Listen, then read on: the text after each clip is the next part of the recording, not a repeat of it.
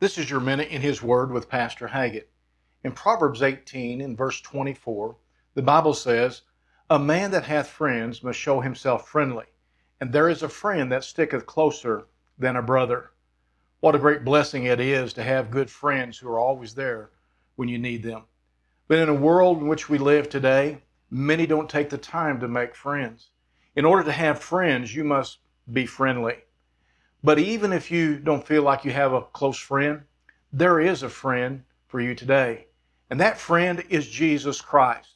He's the friend that will always be by your side.